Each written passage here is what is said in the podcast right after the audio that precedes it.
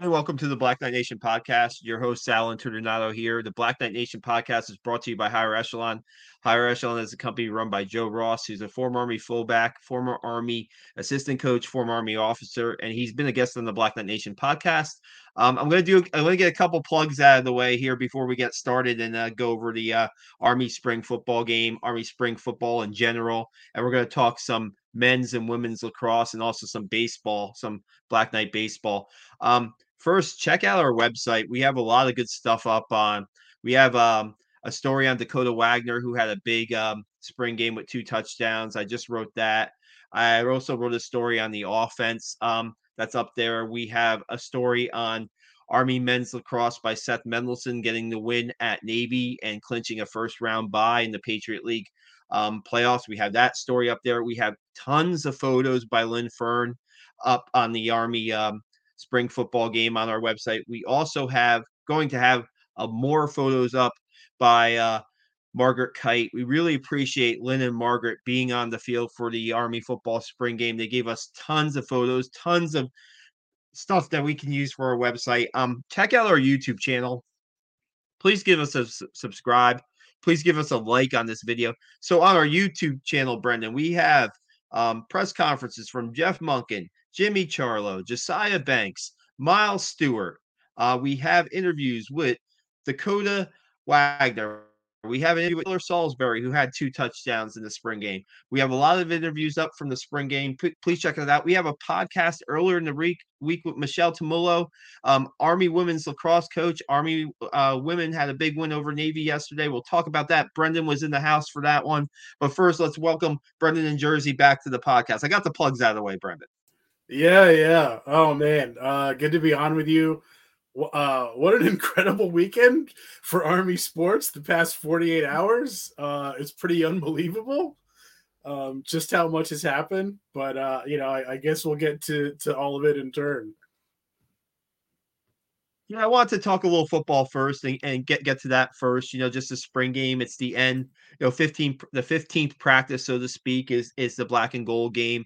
And you know, going into the black and gold game, there's a lot of, you know, interest and I don't know hype, but there's certainly a lot of interest of what this new Army shotgun offense is going to look like, right? And people are are pretty much there's some Army fans like yourself that attended the uh the spring football game uh football game on Friday night, want to get a look at um you know what Drew Thatcher's um vision is of this uh this offense for the for the fall. And you know, just kind of seeing videos and and seeing some stuff um you know, I came came out pretty impressed with it to be honest with you. I know um the first half was kind of a bit, you know, um slow going, uh some turnovers here and there, but the second half was some exciting football for a spring game, in my opinion. I don't know. Um what what was your first impression of the um of the Drew Thatcher offense? So you know, I mean, uh, spring games you always have to take with uh, more than a few grains of salt in terms of what actually matters.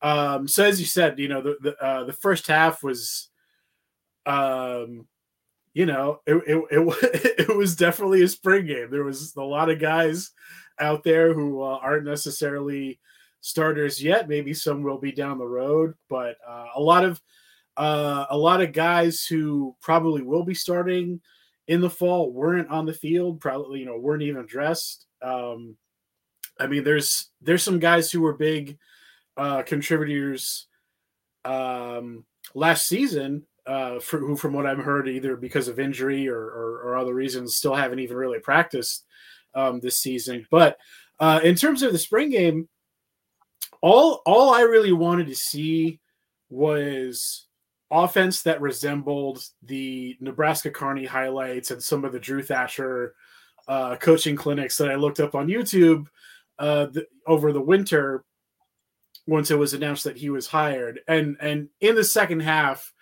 um, I, I, I left. You know, full disclosure, I left after the third quarter so I could get to the grocery store before closing time. Um, but uh, in the in, I mean, in the third quarter, I finally did see you know things that I recognized with with the jet action and getting to the outside and um, and hitting guys down the seam uh, you know, run it from plays that, you know, from what I understand, kind of the you know the the high the high point of of this offense is uh, making every run and pass play essentially look the same until it's too late for the defense. And so I, I saw enough of that to feel a lot more confident than I than I did just in theory um, that uh, Thatcher's offense could be could be implemented at West Point, and um, it was kind of an up and down game for uh, for who we presume will be Army starter in the fall. Um, Bryson Daily. Uh, you know, Arm uh, Go Army Sports just put out a, a five minute uh, profile video on him this week, so I think that speaks volumes as to he he will be the guy come the fall. Um, you know, I mean, he had a red jersey, and anytime someone got near him, they called him down. But we already know from last season that uh, he can, you know, he can get outside and, and run down the field with the best of them. So, uh, not too concerned there. You know, I mean, yeah, it's never fun when you're, you know, having exchange issues and stuff like that. But uh, you know, like like I said at the top, who knows? You know, who knows how many of these guys are actually going to be starting with him come the fall. So, you know, in the end, I saw enough to feel good about uh, the direction of the program. It's still super weird to see them running from shotgun, uh, regardless of whether it's you know first and ten or fourth and short. Um, but I guess that's something we're all going to have to get used to. Yeah, no doubt. A couple notes here, um, health wise, right? I counted 35 guys that they had listed that um, probably uh, probably didn't suit up for this game. And you have guys from, you know, a Jakobi Buchanan, you have Markel Johnson, you have of course Tyrell Robinson, who's still you know coming back from an ACL injury. You had, I think Spencer Jones was one of those guys. Calvin Crumby was one of those guys, linebackers, inside linebackers who haven't seen playing time for Army. So I mean, there, there were a bunch of guys. Um, so they only had four of their 13 running backs healthy for this game, like suited up playing, you know, in the game. And Dakota Wagner was one of those four. I'll get to that in a little bit. Um, and also with Alex Meredith, Coach Monken said he actually strained his shoulder a little bit. Um, within the last week or so, and he he didn't pass too much. He was pretty much a second string guy, or you know, for Army this spring. Uh, Coach Monken. you know, I put a post up today about Alex Meredith and Coach Monken's um, comments on, hey, I think he could be in the depth chart for us. I think he could be a player for us, and I that got a lot of response on Twitter. A lot of uh, fans from uh, his days at Hanahan High School in South Carolina Alex Meredith was a really talented quarterback coming out of high school. He went to the prep school. He was the top quarterback at the prep school. Um, when he came to West Point, he wanted to focus on academics and his military uh, responsibilities. He didn't go out for football the first two years. Last fall, he goes out for the football team and the triple option offense. It takes some time. You can't just dust the rust off yourself in two years and uh, run a triple option offense. You know, you need some time. They they moved him to wide receiver at the end of the season. I remember him wearing like a number 80 jersey or something like that, maybe for Army Navy game or practices or something like that. And then this the best thing that happens for Alex Meredith is them changing this offense because this is something similar to what he ran in high school. This is something that he he really reads well, and he might not have thrown a lot uh, during the spring game on Friday, but he showed a pretty good burst when he ran the football. And granted, again, once they were touched, they were down. There was no tackling the quarterbacks to the ground because they only had three of them you know, so if one got hurt, I don't know who was, I don't know, maybe they go wildcat for a little bit. I don't know what they would have done. Um, but I just just cut a few inside, just a few inside things on it. You know what I, I will say, Brendan, about this offense, and I think we we heard about this when uh, Drew Thatcher got the job. They spread the ball out a lot. There were a lot of different. Now I know it's a spring game, and I know you're trying to get a lot of different people looks. You know, um, but man, a, a, bunch of different guys caught passes. A bunch of different guys made plays. Some like he, like we said, some guys that you know that are getting their chance this spring. This is what uh, spring football, maybe a spring game is for the freshmen, the younger players. And you had the Dakota Wagners and the Taylor Salisburys. There's a lot of good stories out. You had the Liam Fortners. I think he caught three straight passes on a drive in in in the second half, and he re- looked pretty good. Um, you know, you look at their wide receiver core, right? And, what name do we know? And at the wide receiver core, we know Isaiah Alston, right? I think he, him and mate, him and maybe Vishay Daniel might have a couple receptions in their careers, but that's it. You know, at the wide receiver core, and I think personally, um, I think moving Noah Short to the slot receiver looks like a pretty good move so far. I mean, he yeah. caught a touchdown pass during the scrimmage. He was catching a lot of like screens and short passes and trying to make something out of them. Like, did he gain? Did he break them off? No, but you know, four or five yards on first down on a screen pass, you know, you take it. And I think Noah Short's going to play a role um, in this offense. And uh, Ay'Jon Marshall, too, right? We know about Ay'Jon Marshall's big playing ability. He's going to be a slot receiver type too, and he was limited in the, in the uh, scrimmage. He got, I think, he caught one pass, didn't really play many downs, but it's nice to see an offense that you know what throws a screen pass every once in a while, Brendan. You know, I mean, there are screen passes in the playbook now. Imagine that. There are the uh, maybe like a bump. I don't know if you call them bubble screens or types, but there are those type of plays in the offense. And I think one might have went for like no gain or a loss, but I think it's something. I think it's something positive. I don't know what you think. Uh, yeah. I mean, I, I'm I'm all for uh, uh, you know, I'm all for having a robust playbook. Um, to kind of to to to double click on your point about um, Alex Meredith and and quarterback depth. Certainly, the change in offense uh, benefits him, and I mean, we can certainly use all the depth that we can at this point, given that the quarterback room has pretty much changed overnight. Uh, you know, I mean, we've gone from essentially having three or four, you know, starters. Guy, you know, I, uh, uh, I mean, well, really, I mean, it is four. I mean, if you if you count um, if you count Jabari Laws, it, it's really four guys who have started games and kind of could have taken the reins at any point um, the past two or three seasons. So to go from that and and now all those guys are gone.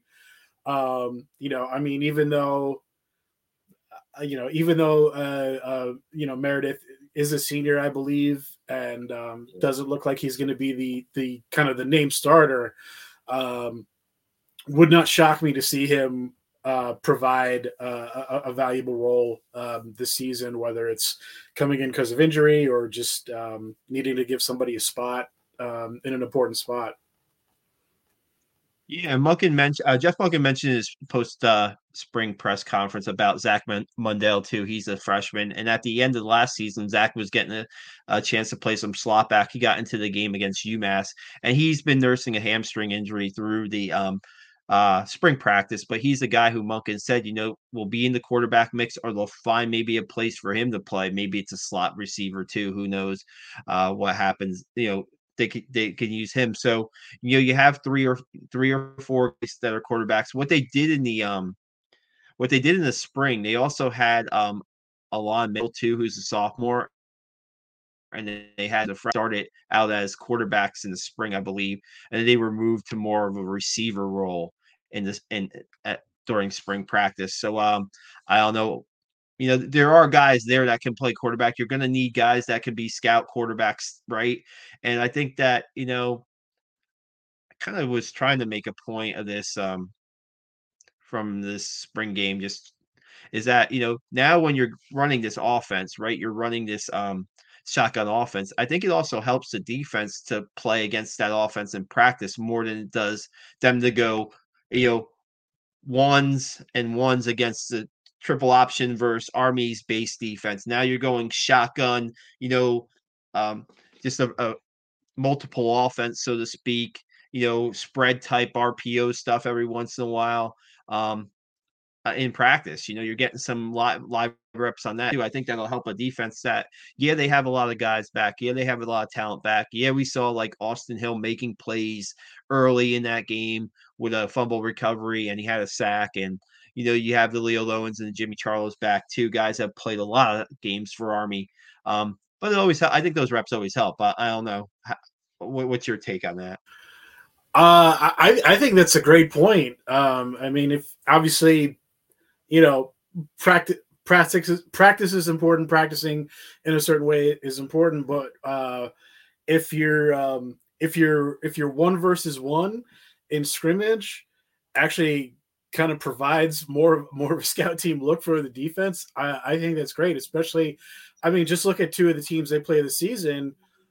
You know, Frank Harris at UTSA and uh, um, I believe Grayson McCall still at Coastal. I think he ended up going back there.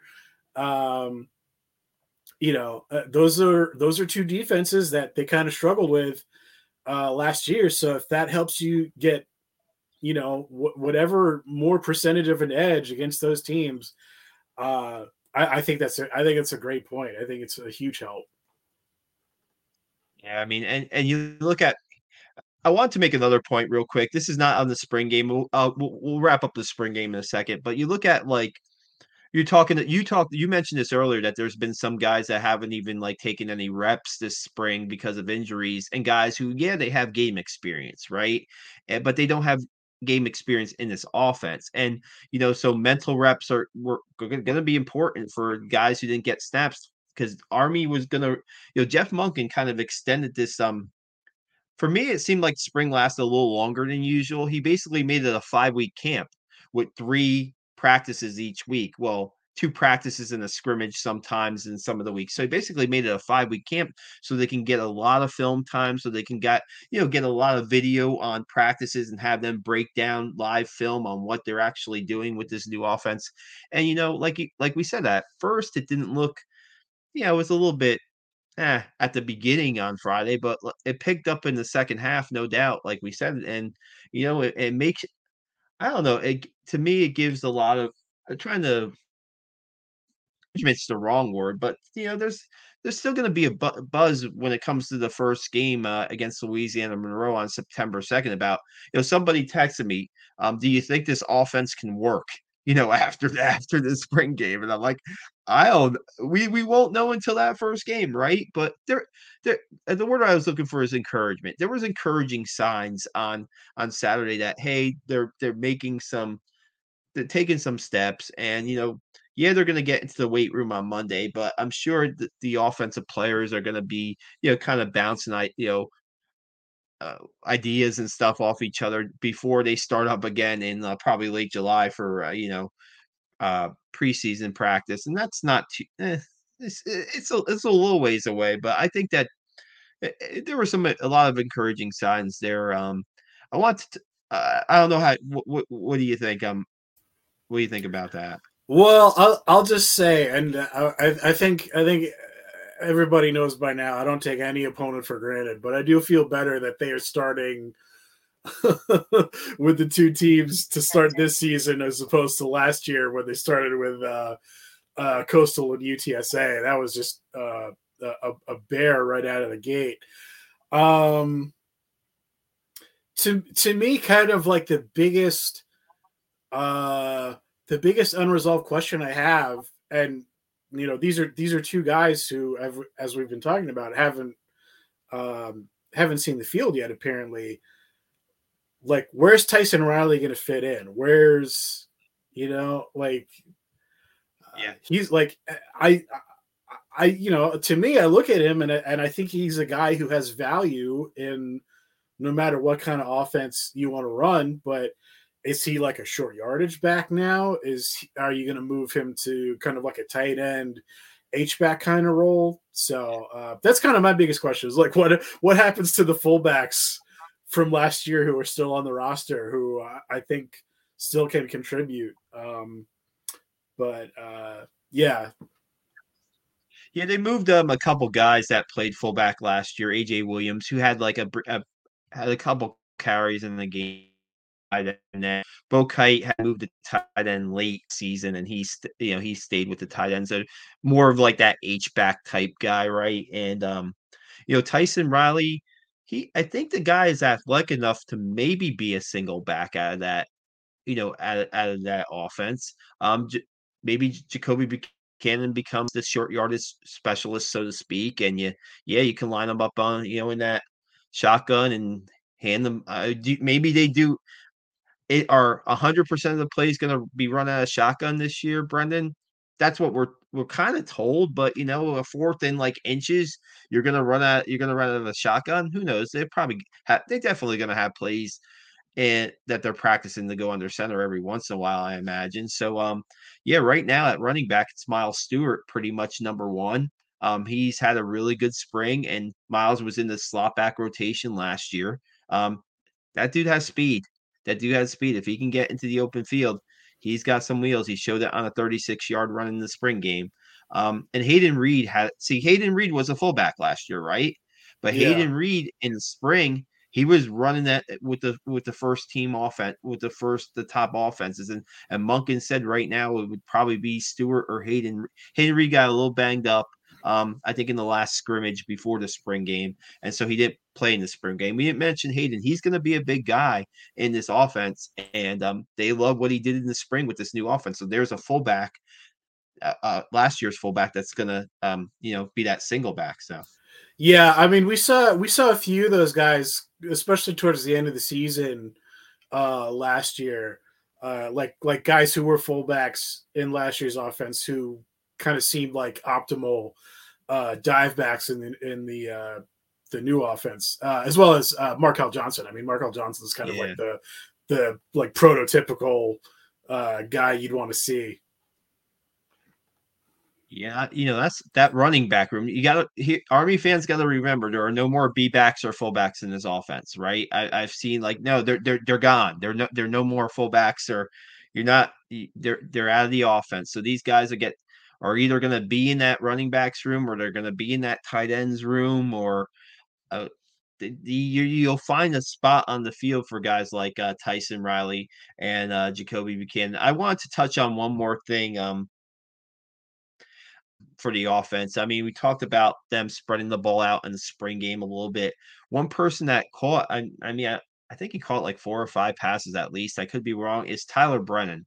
Tyler Brennan is a, I believe he's a rising senior on the team. He's uh, he was recruited to as a slot back type guy. Um, I think he's been a little banged up in his career, but this offense seems to fit him pretty well. And he might be another guy that another guy to watch to get into the receivers mix. You're going to have like the Noah Shorts, you're going to have Isaiah Alston, of course, that people are going to know. But I think that Tyler Brennan could be um, a good. I don't want to say if there's to me, I'm go- I was going to call him a possession type receiver guy in this offense, but you know, if they throw the ball 15 to 20 times a game. I still think that that might be a lot. That could be a lot in this offense. We'll see how it um, happens, but I think that Tyler Brennan's definitely another guy to watch um, on offense. Um, yeah. I, so um, I forget I forget where I saw it. I think it was in the piece from um, I think it was in the piece that the Athletic ran uh, this past week. There was a quote from Monken where he said we're still going to run it 50 times a game. My my prediction is we'll see less kind of like up and down with the passing numbers. Like last year there were games where they threw it like 25 times and then there were games where they threw it you know 0 to 5 times. I think it'll a little be i think this year it'll be a little more uh, that you won't have so many peaks and valleys. I think it'll be more of a consistent, like 10 to 15 times a game. Um, but I, you know what, I, I, I feel bad for a guy like uh, Cole Catterbone. I think he would have done really well um, in this offense, and it just came a year too late for him. Yeah, and with the Cole turn himself into one of the better blocking wide receivers that we've seen in the Army in a long time. So I mean, he was definitely a team player without a doubt. Um, just want to touch a little bit up on the defense. I mentioned Austin Hill earlier in the in the podcast.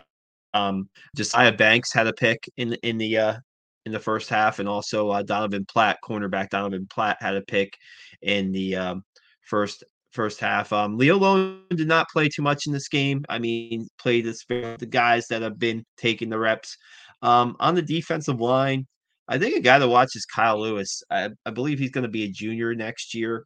He's a guy that Monken seems he can play defensive end or nose tackle uh, for them, and he's had a really good camp. Um, saw him in the backfield a little bit during that game, and you know you just had so many different guys in and out of uh, the inside linebacker spot. I thought Brett Arena played pretty well in the scrimmage, and uh, also uh, Caleb Fortner, also on the inside, had a nice play where he um, definitely saw a uh, outside run coming and uh, dropped it for a loss. It was a good a good read play by him. Um, special teams there. Uh, kickers did. Uh, I think they tried two field goals. I think they made them both. I think Charlie Barnett made one. I think uh, Trey Granati made another. Um, I think Cole Talley was kicking extra points and kickoffs, and I'm trying to remember if Quinn Moretsky. Uh, I think did he did he? Yeah, Quinn. Any Quinn in? got in there. Yeah, yeah. I think okay. I think he I think he at least had an extra point and yeah, uh, get, get, probably get at least a kickoff as well. Yeah, um, as far as the punts, they had a punt block in uh, the game, and that yeah. probably that didn't make Jeff Monken too happy, you know. So no, yeah, I think it was uh, Taylor Salisbury with the block and the recovery in the end zone um, on uh, Billy Bulky. Um, from what I'm from what I'm told, Cooper Allen has really had a good spring, and Cooper Allen, who's going to be a sophomore, um, is you know might be at the top of the depth chart at punter. So for all the Army fans that want the first team, you know, depth charts and stuff like that, that's that's where we go there. Um, I think that's about it for football. Did you have anything else to add? No, I, I, mean you just I mean you mentioned punting towards the end there. You know, we were we were spoiled for a little while with uh with the two Zacks, and uh it hasn't been quite as uh, consistent since then. So I would I don't know. I would love to see um I'd love to see a little more consistency because uh oh man. Uh I think the uh, I think the Troy game last year especially there was there was just some like there was some real uh uh some real short yardage punts that um you know could have could have swung the game because uh, of field position so um you know extra points you always you know you always hope you can find consistency there but uh in terms of field goals that to me like i never count on those that's a bonus you know like if you if you have a weapon there great if not you know it's a Jeff Monken team, like you know. Yeah, I think that one thing I how did I uh, how did I not mention this? And you know, um, I might be taking my podcast hosting duties away from myself for a while here. Um, the one-handed catch by Dakota Wagner. Um, late in the fourth quarter, we have videos. We have a, a photo of it, a great photo by Lynn Fern of it. I mean, making the most to say that Dakota Wagner made the most out of his opportunities um, in the spring game is an understatement. He got his first offensive snaps in the second half. He caught a touchdown pass from uh, Bryson Daily, and then he uh, made that incredible one-handed catch from Dwayne Coleman. They talk a lot about Dwayne Coleman either. So Dwayne Coleman had a couple touchdown passes in the scrimmage. Um, you know, like um like we said a little bit at the start it was for the quarterbacks it was kind of a little up and down but the second half was definitely better and Dwayne showed some good poise and made some good plays there for a freshman quarterback um Daily had a nice touchdown pass to um Taylor Salisbury where it was an RPO type play where he uh you know, it's running the football or giving the football. He decides to throw it downfield to uh, Salisbury, a nice uh, uh, catch and throw there. So I mean, we did see. Um, just wanted to get those in. I didn't want to leave out. Definitely didn't want to leave out that Dakota Wagner catch because that's something you know. We saw the Isaiah Alston catch against um UMass, right? And I'm like, uh, that was in the that's in the game situation. Uh, Dakota Wagner, um, that was right up there too. Um, you know, people. I was talking to somebody the other day. Uh, not um just sports fan, right? And so many times I, I kind of was showing them the um coworker, I was showing him the catch, you know, the catch by uh, Dakota Wagner, and other people would be like, "Oh, that's an OB, OBJ type," you know, OB. He invented the one-handed catch, you know. Every, uh, OB, Odell Beckham invented the one-handed catch, and my coworker said, "I thought Jason Avant had a catch like that, you know, way before OBJ." So you know, I mean, uh, Jason Avant, former Eagle. So um, yeah, I mean, it's just pretty. It was amazing catching it was a uh, kind of the game winner. Um, it tied the game up in the extra point, put the black team ahead. But really, um, any and Dakota Wagner had two 10 yard plus runs on that drive too. So um, uh, we don't have any callers tonight, but honestly, that's a good point. If you guys have any questions for us or comments, please send it send them our way. I'm not sure if I'll be able to post them, but I'll definitely read them.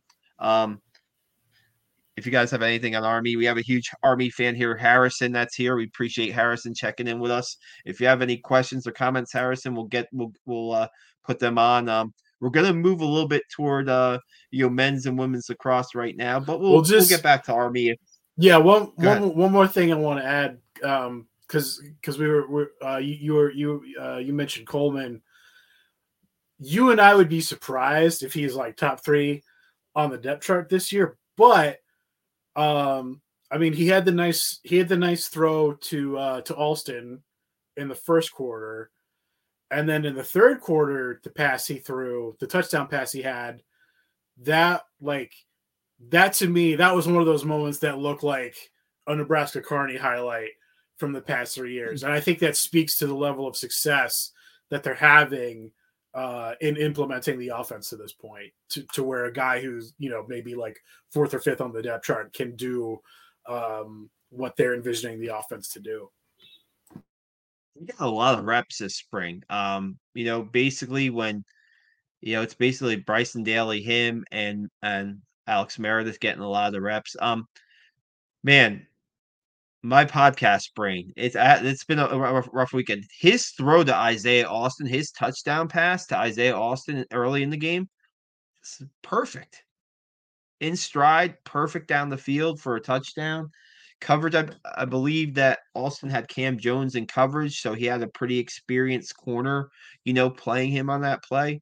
That was beautiful. That was a beautiful touchdown pass by by Dwayne Coleman. Um, he's a freshman from San Antonio, and you know definitely we'll, we'll, we'll see what the preseason happens in early in the preseason. It's a guy that you know to follow, no doubt.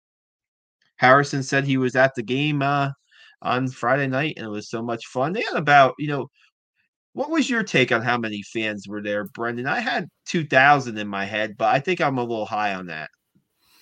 Uh, I don't know if it felt like it was a little more than last year because I was there last year too. Okay. Um, and they and, and it seemed it seemed just kind of it seemed like they were promoting it a little more than usual uh, mm-hmm. on social media. I think they wanted to to make it more of a thing. I don't know if that's sort of like a like a general marketing direction or um, you know maybe like an emphasis uh, post COVID or a little of both. I don't know, but um, it was. I mean, yeah, a lot of you know a lot of parents in the crowd you know you get you know somebody's name would get yeah. called by the stadium announcer then you'd hear cheer from a particular section. It's like all right that's somebody's mom and dad. And, and you know what? The, that spring game turns into uh, it's a bit it's big for recruiting too. I mean there were over 70 oh, recruits yeah. at that game on friday night from what i was told. And you know um, there was a picture um, by Larry Pickett Jr., um, a defensive back 2023 commit of the 2023 kind of class. And there was at least, it seemed like there were at least 30 of the 2023 commits at the game, at least. Um, got to, you know, Larry was there watching the game. Um, and there's guys that are there that, you know, are kind of um, Ryan Cole Somers, which is right pretty close and uh, nearby. I think Somers is uh, Westchester he's he was at the uh, he was at the game too. Um, just I mean, all over the place. There's there's uh, recruits from all over the country that came and to um to see the to see maybe West Point for their first time. And when you're seeing that offense right and what they were able to do, and if you're an offensive recruit and seeing that offense and what they were able to do the second half, I think you kind of keep your interest in Army right now. You know, I think you kind of keep your interest in Army right now, no matter what the offers you have, and and see and see, I think that's a lot too with going to this offense. It kind of opens up their recruiting a little bit. They're not pigeonholed for a certain quarterback, a certain height, weight quarterback, certain speed quarter. Yeah, you want a pretty fast guy if you're gonna, you know, run um the RPOs and the quarterback's gonna keep and that kind of stuff. But um, you know, I think it changes the game a little bit. The certainly the offensive lineman change in this offense. Um, Coach Monken was talking about Matt Adoji, who is listed at 325 pounds and playing guard for Army. And he's a guy who was maybe a little bit banged up and didn't um, have any uh, game reps his first two years, but has had a pretty good spring. I believe he's going into his junior year. So, I mean, you know, are we going to see 300 pounds across the line for Army on their offensive line? Probably not, but I mean, it's it's the blocking's different. I, I wish I could write a piece on that, and maybe uh, one of these days I can get to talk to Mike Vitti and uh, Matt Drinkle about that because I think that's a, an important piece of the offense. You know, you got to be able to block it. No doubt they're going to be able have to have a good offensive line to make this work, and they have we didn't talk about this, but they have the guys coming back. You know, they have the guys with ton of experience in Booby Law, Connor Finucane, Jackson Filipowicz. That was they're starting. Those guys started most of the games last year. And then you have Simon Dillinger, you have Shane Buckingham, who kind of split time at right tackle. Um, who's going to be the center on this team? Um, we'll find out. Um, there's a, there's a couple names. Uh, Sam Barzak's in the mix there, from what I heard.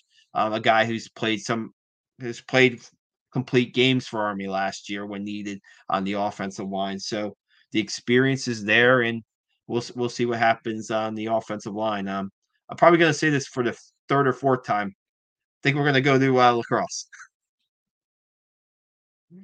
Big week, big big week, weekend for lacrosse, right? It was Army Navy um, lacrosse weekend for both the men's and the women's team, and um, the the uh, the men won 11-6 they were seemed like they were in control for most of the game. They were i think they were up at 9-2 at halftime i believe. Yeah. And the women were you were at the women's game so maybe we'll start with that first. Like i said we had michelle tumolo out um, earlier in the week um tumolo i apologize um earlier in the week uh kind of previewing the game.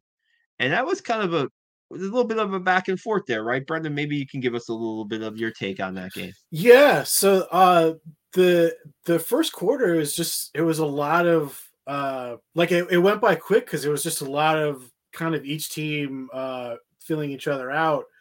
Um, and then it really wasn't until the last few minutes of the first quarter that the the scoring got going.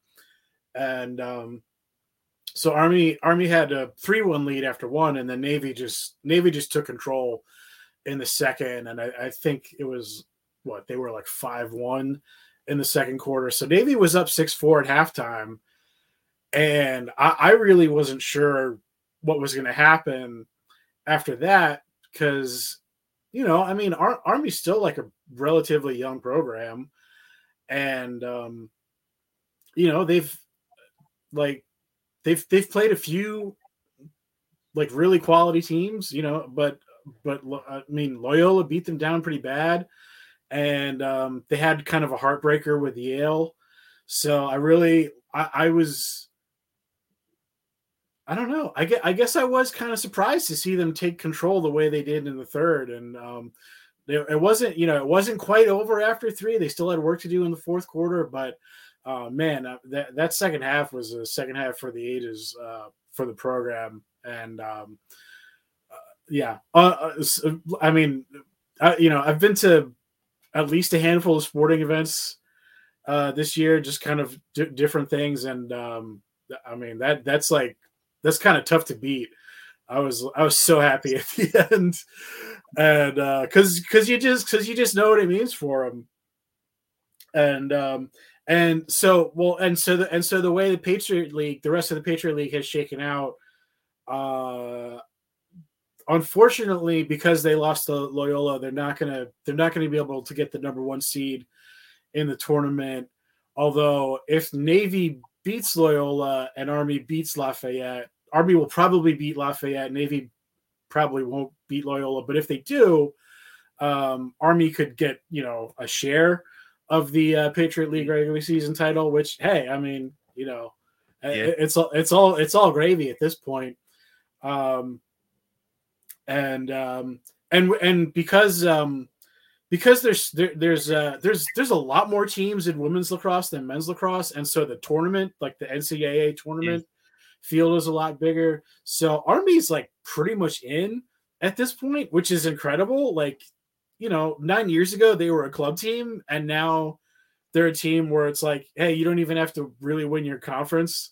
But like, we'll still take you in the tournament. Like that's an incredible um, that's an incredible job of building the the program and um, yeah super exciting to see where things go from here not just for this season but going forward you know because two of their two of their top attackers are freshmen so yeah uh, just yeah just an unbelievable job this season and uh, still work to be done, but uh, couldn't be happier for them. Ellison Riley had nine goals in that game, right? Nine of their 15. Yeah, it was a record breaker. Yeah. I thought somebody told me she only had six goals going into the game or something like something to that effect. I think Seth Seth told me she only had six um, goals going into that game. So I think she had a 10 point game. Um, man, what a what a game for them. Now here's the thing, right? That's a second straight. I I, I had some I had my issue my reporting uh problems there earlier in the week. That's their second straight star victory over Navy. Yes. Um, yes. Yeah. So I I I in my reporting I forgot that they played how could I forget that they played Navy last year in the Patriot League tournament semifinals and Navy won. So now that's the next hurdle for Army because say they do they're probably going to be the two seed. Navy's probably going to be most likely going to be the three seed. Yes, Navy will have to play a first round game, and then they're going to get to, they're going to play Navy again at Michie Stadium, like likely, right? I mean, that's probably the way it's going to shake out. So, can they can they beat Navy again? You you were there on Saturday. It, it seemed like it was a really tough first, you know, uh, first half. You know, game was pretty close at times. Uh, that's the next step for them to get to that Patriot League championship game. So, yeah, yeah, yeah. I mean, I um Kathleen Sullivan, um, one of their better players, um, didn't get a chance to look completely at the stats, but you know, when one uh, when one player is scoring nine of the 15, you know, but I'm sure some attention was drawn. You know, Sullivan drew some attention that, you know, maybe gave uh, Riley some opportunities to score. Probably Riley Riley had some good effort goals there too, uh, Brendan, during that game, or yeah, I mean, uh, uh like um, for for for anybody who doesn't know, uh, w- women's lacrosse is considered a non-contact sport, so they're not out there hitting each other like the men are, and and um, there was actually a moment where a, a, a, Navy player hit an Army player in the face and probably should have gotten ejection, but they didn't. Um, so it's like it's different rules, and so you have um, you have what they call free possessions that are awarded on yep. fouls. And um, a lot of times in a high scoring women's lacrosse game, a lot of those goals will come from free possessions. That wasn't really the case. I think there were maybe three hmm. combined in the whole hmm. game, like for each team. Like most, like almost every, pretty much every goal, um, certainly um, all the important goals in the game were scored, um, you know, in in the in the course of regular play. So that that was that was another thing that made the game real exciting. Nice, nice. And so we'll shift to the um the men's game. Um we, we said that Army men jumped out to a pretty comfortable first half lead and they were able to, you know, defeat Navy for the first time since 2019, and uh, that that's a big win for um, for Army. Um, right? Uh, they won uh, 11 to six. Uh, Reese Burek had four goals for the Black Knights. Um, pretty big win. You you you win at Navy. You know, pretty, and they were ha- they had they were having a pretty solid season. Army. They were were they are having a great season, right? They've been ranked in the top ten for the last month or so. Um, they, that that Cornell game, the matchup against Cornell when it was number six Cornell versus number seven Army went down to the wire where uh, court there was a little bit of a controversy there on an out of bounds where I guess Army felt that they should have been in possession, but Cornell was given possession and Cornell ended up scoring what I believe a little under two minutes left, like right around one one minute and change left, and that was the game winner in that game. And so Army uh, rebounds and beats Navy pretty pretty emphatically um, there in Annapolis. Um, you know, what, what, what are your what were your thoughts there on them kind of getting that bounce back win? I, I mean, I I kind of I couldn't I kind of couldn't believe the first half that they had. I mean, as we said, they were they were up nine two at halftime, and just given the way that most of Army like given the flow of most of Army's games this season, like yeah. I, you know, up seven at halftime. That's pretty much like going to be a win for them, like nine out of 10 times, um, with the way kind of their offense finds its rhythm and the way uh, they just play defense as a team. So, uh, you know, and, and, um, you know, I mean, and, and, and it broke, it broke a losing streak for them in that rivalry, which is huge. And I think, um, you know, like we don't like we don't have solid evidence to back this up, but in in recent years, it kind of seems like the committee, if the committee seems that Army hasn't beaten Navy, they're not going to take him in the tournament. Like that, like that game means a lot, and um, yeah.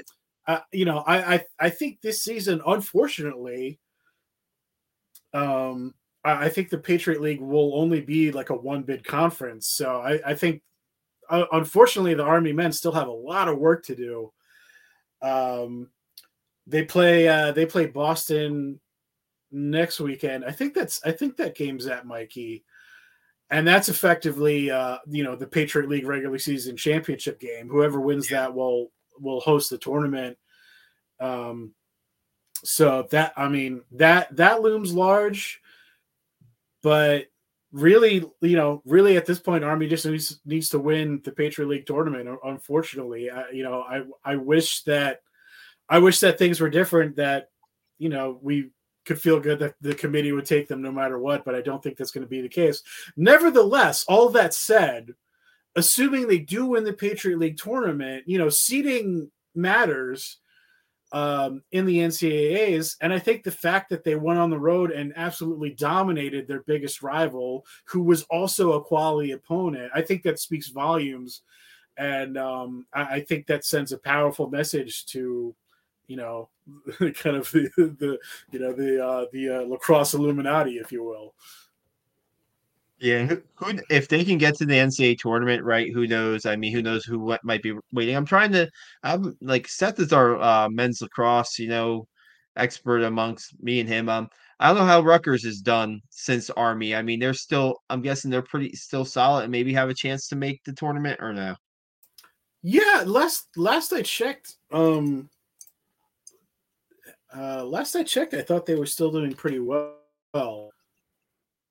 Um, yeah, because uh, my thoughts there is that maybe there could be a rematch there. Who knows? In in, in the NCAA tournament, I know I'm way ahead of it. Um, but yeah, talk, talk, Rutgers, Rutgers is still like a top ten team, I think. Yeah, yeah, they're, they're so that's a qual- I mean, that's a quality win for Army. Yep, and they played. I mean, they played Rutgers. They played Cornell, two top kind of ten teams right there. You know, I mean, um, Loyola they played and they beat Loyola. They're undefeated in the in the in the in, in the Patriot League. So like you said, they close mm-hmm. out against Boston University. They get that win. They get home. They get the number one seed. They get um again something I should know. The Patriot League championships is uh, is it played at the higher seed or is it played at are the men and women played at one site? Um, I thought it could be played at the higher seed, but I could be wrong. Um, so like so the opening rounds are played at the the site of the higher seeds, like those three, six, four, five matchups. And then yeah. the semifinals and finals are played at whoever the number one seed is. So okay, um, okay. So so on the women's side, Loyola will definitely host uh, the tournament, and then we'll see on yeah. the men's side between Boston or Army. Hmm. Wow. Army, Army, if Army can host that, I mean, they have a really good, very good chance. Um, a couple things want to talk about. Um, Evan Plunkett, Army. I mean, at the beginning of the season, Co- Coach Alberici said he might be the best freshman that he's ever had, and that's he's certainly living up to that, up to it. He's a great two way guy. He's uh, he gets he scores goals when the team needs it. He's you know, he he's, has the ability to get other players involved. He draws a lot of attention. Um, I think he's a guy. I don't know. I'm sure there's like um, a freshman of the year award in uh, men's lacrosse, Division One men's lacrosse, or something to that effect. He should be a candidate, in my opinion. Um, their defense has been really solid all year long. The fact that Knox Dent came back to play goal. I think he got hurt in the Loyola game. And there was some concern whether how severe it would be that that that injury would be. He's come back. He's played really good in net. The senior um, AJ Pilot has captained that defense very well. Um, they're they're they're playing pretty strong. Paul Johnson, Reese Burek, um, Marin, those guys are scoring goals. They're spreading it out. Um, Gavin uh, Gavin Fellows is another freshman that stepped up and, and played pretty well and scored some big goals. Um, lots to like with the men's lacrosse. Like the lots to like with both of the lacrosse teams. Uh, they're having really solid years, and uh, man, next weekend last weekend of the regular season, and then we'll see what happens in the Patriot League tournament for both of those. It's teams. it's it, it, it's two remarkable stories because uh, you know I, again the the you know I, am just I, am going to keep harping on this. The women's program is less than ten years old, and they're and like they're at the point that they're at. Um, and then for the men, kind of um, more localized, like they were not ranked heading into the season. I mean, the consensus was that this would be a rebuilding year, and somehow they just reloaded. Um, despite graduating Brendan Nichtern and, and a bunch of other like really talented seniors and and somehow somehow like uh, somehow are they even better this season? I think they might be. Um it's it's just it's it's incredible. Um it says, a, it says a lot about the coaching staff right? And just the um yeah just just the, the the, mindset of the coaching staff and the play the returning players too. And i wanted to talk about one real quick uh, Quinn Binney. Uh, Quinn Binney, Binney is a uh, senior, and Quinn Quinn Binney is a guy who I first probably saw Quinn Binney at an Army prospect football camp uh, in, in, July, probably the, his junior high school year, and he he was uh, being recruited to play play football for Army, but he was a really good lacrosse player too. Came to West Point for lacrosse. His dad Jeff uh, played football for Army um, at at West Point, so I, I knew of him and I was just waiting for Quinn Binney. You know, I would always look at kind of the the box scores and see uh, how much playing time he was getting to that point, and you know when it was going to be his turn to make an impact on this um lacrosse team. And this year was going to be the year he was going to be the, the starting defensive midfielder, I believe. And in January, he suffered his fourth ACL injury, and that knocked him out of his senior year. And the moment moment. I know Army did a nice video. If you go to their men's lacrosse Twitter page or go to their socials, they did a nice video on Quinn Binney and what he's meant to the team. He led the team onto the field against Navy on uh, Saturday. And uh, Coach Alberici saying that his leadership has been really good this year. And Brendan, what we're talking about, right? When you have a um, a very talented senior class that graduates, and you, some people think you might be re uh, have to rebuild your program, a program that's been pretty much at the near the top of the Patriot League for a long time, right? And people are thinking you're going to take a step down. You need those ex- you need those um experienced players or player, you know, those upperclassmen, so to speak, to step up. And he may not be able to play on the field right now, but to hear see and knock Stent, I think he important as uh, almost any player on that, that, team. And I think it was at the end of the game where Coach Alberici had the team in the locker room, and um, I guess maybe it was a Go Army or whatever. And at the end, Alberici mentioned QB for Quinn Binney, and I mean that is um, it, it's just a great story to me. Um, again, I, I followed him through football a little bit, you know, in high school, and was thinking he'd probably go probably play lacrosse over football at West Point, but just to have that impact where you know you can't it's got to be devastating when you can't play your senior year once you waited that wait your turn to get on the field for a, a pretty major role. The fact that he can still find a way to be a positive influence on the team it's just great. I just want i posted a tweet on that earlier today and i just want to uh just mention that. Yeah yeah, so um that's our um I mean we kind of got to the spring football. We covered that pretty good. Uh we got to the men's lacrosse. Um we, we got to talk some baseball here. Uh because Army um had the three game sweep of Navy this week this week in Annapolis. Um man, they're rolling. Um 14 in a row, I think it is. Am I right, Brendan? I, I think it's I, I think it's I think it's up to 15 now, actually. Okay, 15 in a row for the Black Knights. And um man, they're they're just firing on all cylinders. Um, 24 to 6, they outscore Navy in the three game series. They wrap it up with a 10 nothing win. I believe the first game today was a 3 2 game that was kind of tight. Um, yeah.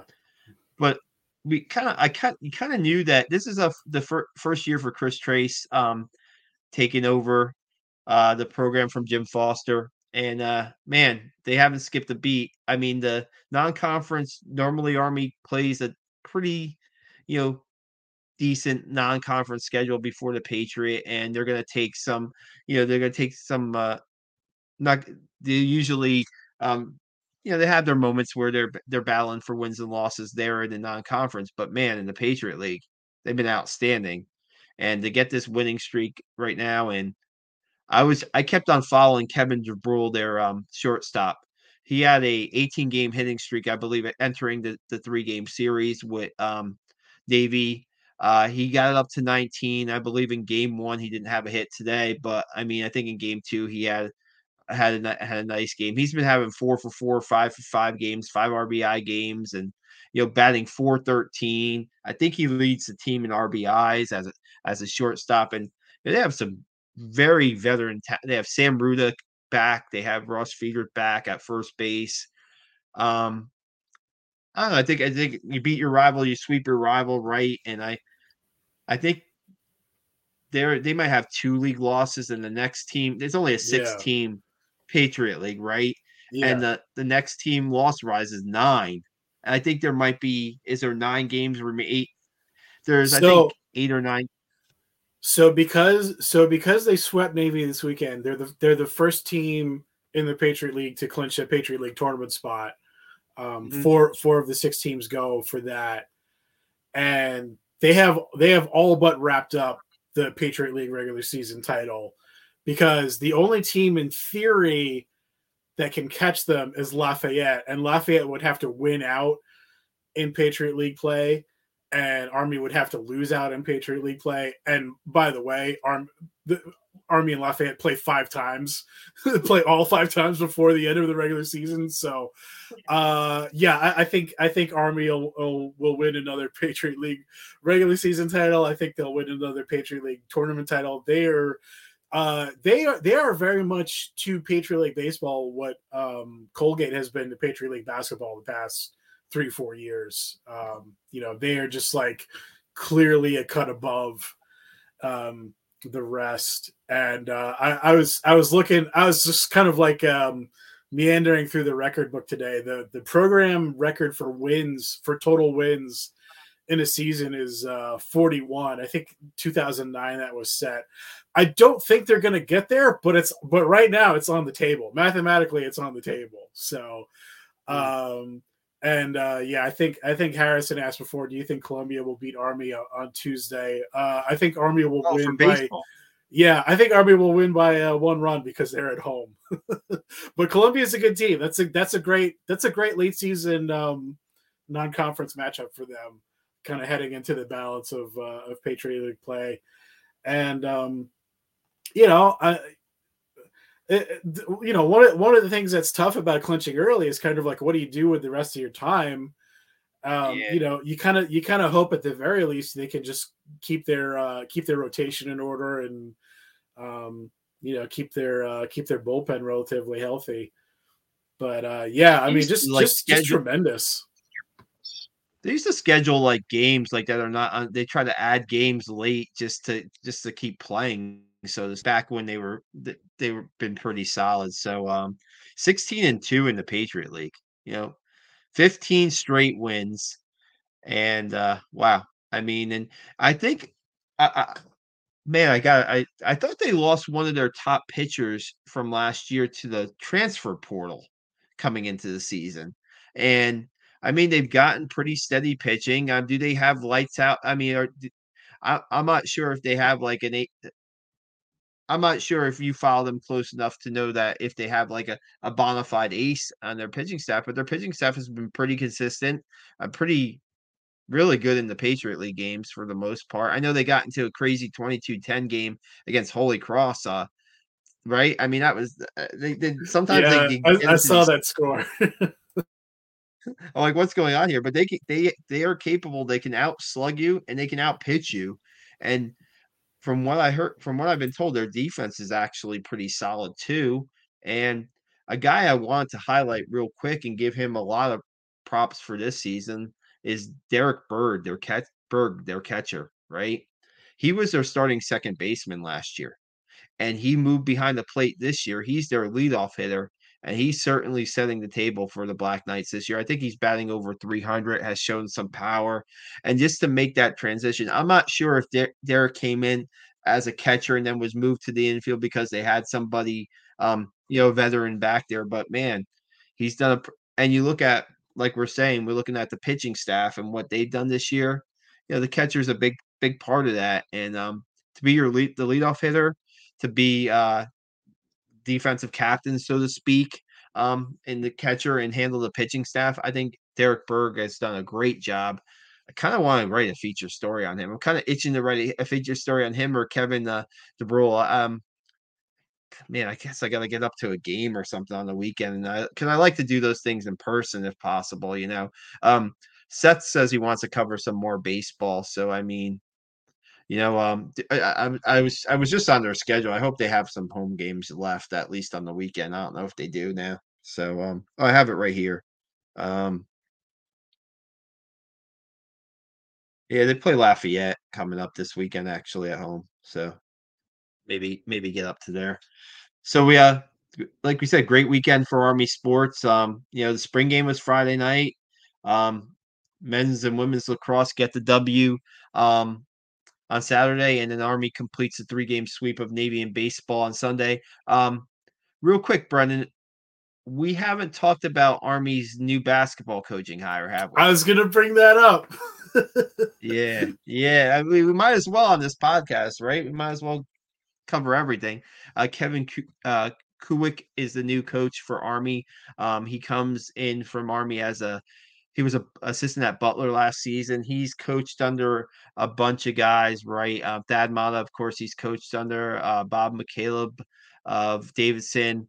I'm missing a couple people that he's coached under. Uh, but he also brings it, the the military side of it. He was uh, he served ten years in the military also, so I think it's a a pretty. He's a name that I did hear of early in the interview process. I think they brought in a. I think they were considering a bunch of coaches. Uh, names are all over the place um, that I heard, and um, all of a sudden, I think I heard another name before uh, the Kevin Kuwik hire, and you know, I listened to uh, we had Seth cover his introductory press conference. Um, we I heard him on the This Week in Army Football, and um, a guy who seems like he's going to bring a lot of energy to the program, and you know they're going to be like um, you know pretty hard nosed team, pretty disciplined team. Um, I don't know if we're going to see like the not the games in the 80s or 90s. We'll see. We'll see what his brand of basketball is. But any any any thoughts on his hire? Uh, yeah, you know, I mean, seems like seems like he's he's coached under a lot of uh, really successful guys, and you know, at the end of the day, you just kind of hope that translates uh, to his ability uh, to be a head coach here. But um, I, I will say, you know, uh, you know, we're talking women's lacrosse. Michelle Tumolo, that's a Mike Buddie hire. We're talking baseball. Chris Tracz, that's a Mike Buddie hire. Kevin Kuwik, another Mike Buddie hire. Uh, so uh, the the track record is is pretty good so far, and um, you know, hopefully, uh, hopefully this is another um, home run or uh, three pointer, whatever, whatever metaphor. the one the one downside of you know when you change in coaches is they did lose their top two freshmen to the transfer portal. Yeah. So, and um, Ethan Roberts, uh, I think last week he uh, posted that he's committed to Drake. Um, he's an Illinois kid, I believe, so that's kind of Midwest school, and um, uh, Colton Benson uh, committed to Texas State, so he's transferring to Texas State. Those are two. They, those guys started last year for them, and uh, Ethan Roberts was a Patriot League Rookie of the Year, and I think Colton Benson led them in three point shooting uh, last year as far as three pointers made. I mean, they have some guys back that you know, this Jalen Rucker's back, Charlie Peterson's back. Um, they have some guys back. Um, I believe Chris Mann was a senior and he'll be graduating. But I mean, I think they have a group of eight rising seniors, so to speak. Um, yeah. So now it's up to Kevin Kuwik to bring in some guys that fit his um, playing style. And you know, it's kind of tough when you take a job in what, you know, late March and then you have your recruiting class. So like what's going to be this year's recruiting class for them? You know, yeah, they probably have some freshmen that are um, at the prep school, but those guys were recruited by Jimmy Allen, the old coach. And so now it's a matter of, you know, meeting those guys and getting out there and recruiting. Uh, Army has got uh, you know seniors in high school who have committed to the Black Knights, see if they can keep those commitments. Um, he kept Nick Thorson on the staff. Uh, Nick Thorson was an assistant coach for Army. He also was the coach was a coach at the Army Prep School before he got the assistant job at um, West Point. So I mean, he's a guy who knows the pro- the program and the academies pretty well. So we'll see who Kevin adds to his staff, but um, you know, just hearing him on the uh, this week in Army football, and uh, Jeff Monken said he had a mutual friend who knew uh, Kevin Kuwik pretty well and spoke very highly of him. Um, we'll see what happens. So something definitely to follow and see if they can uh, who they can bring in. And seems like they have the core now who they're going to retain. You know, the players who they're going to retain. Those guys are going through workouts right now. I think he said getting up like a thousand shots a day when they can in the gym. And you know, that's what's gonna he's gonna have to the court time, the bonding time with the coach and his vision. Um, his goal is to get them to the Patriot League championship game, which they've never done before.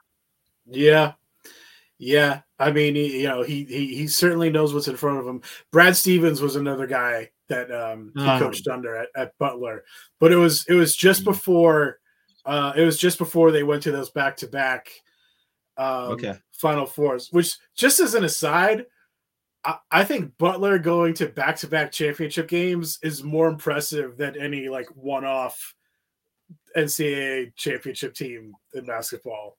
I, I, don't know. Maybe that's a hot take, but the fact that they got all the way back uh, for a second year in a row and, you know, they're not exactly a, a blue blood program. Um, yeah, yeah, I'm just, I'm just throwing that one in there. Yeah. Um, Gordon Hayward Gordon Hayward was the main player on their their team, right? And um, it got them into the Big East, I think. You know, so it got them to play a bunch of basketball, and um, yeah, it's going to be interesting to see. Oh, touch any other sport? Is, is, there anything that we could talk about rugby or, or you know rifle or anything tonight, Brendan? Can we? Do you have any? Uh, do you have? Do you have any nuggets on those sports? You know, off the top of your no, no, um, no. I think I think we covered everything we needed to.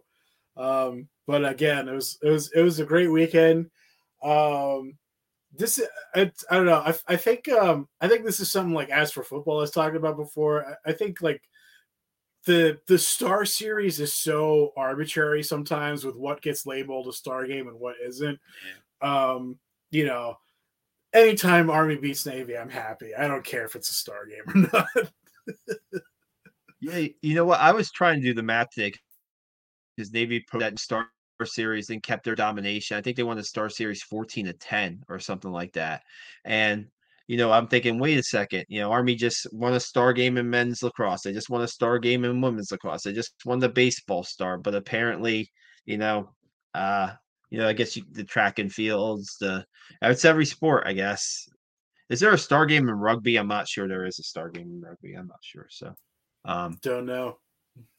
Yeah, uh, but so I mean, but those like you said, every win over especially when you're uh, when you're like an army sports fan right or follow the programs really closely and you can be like you said you can be at a game that you were at in women's lacrosse and to almost say that that was you know had for you you got the same feeling almost as if you were at an army navy football game to a point right i, I don't know i don't know if i'm speaking out of turn here but you know that no, no. I mean, that's that's totally. I mean, I was like, I was walking out of Michie Stadium on Saturday, like big smile on my face and tears of joy. So, you know, and and and I did have to sit for three hours in the freezing cold in Philly. Today podcast. Um. Okay.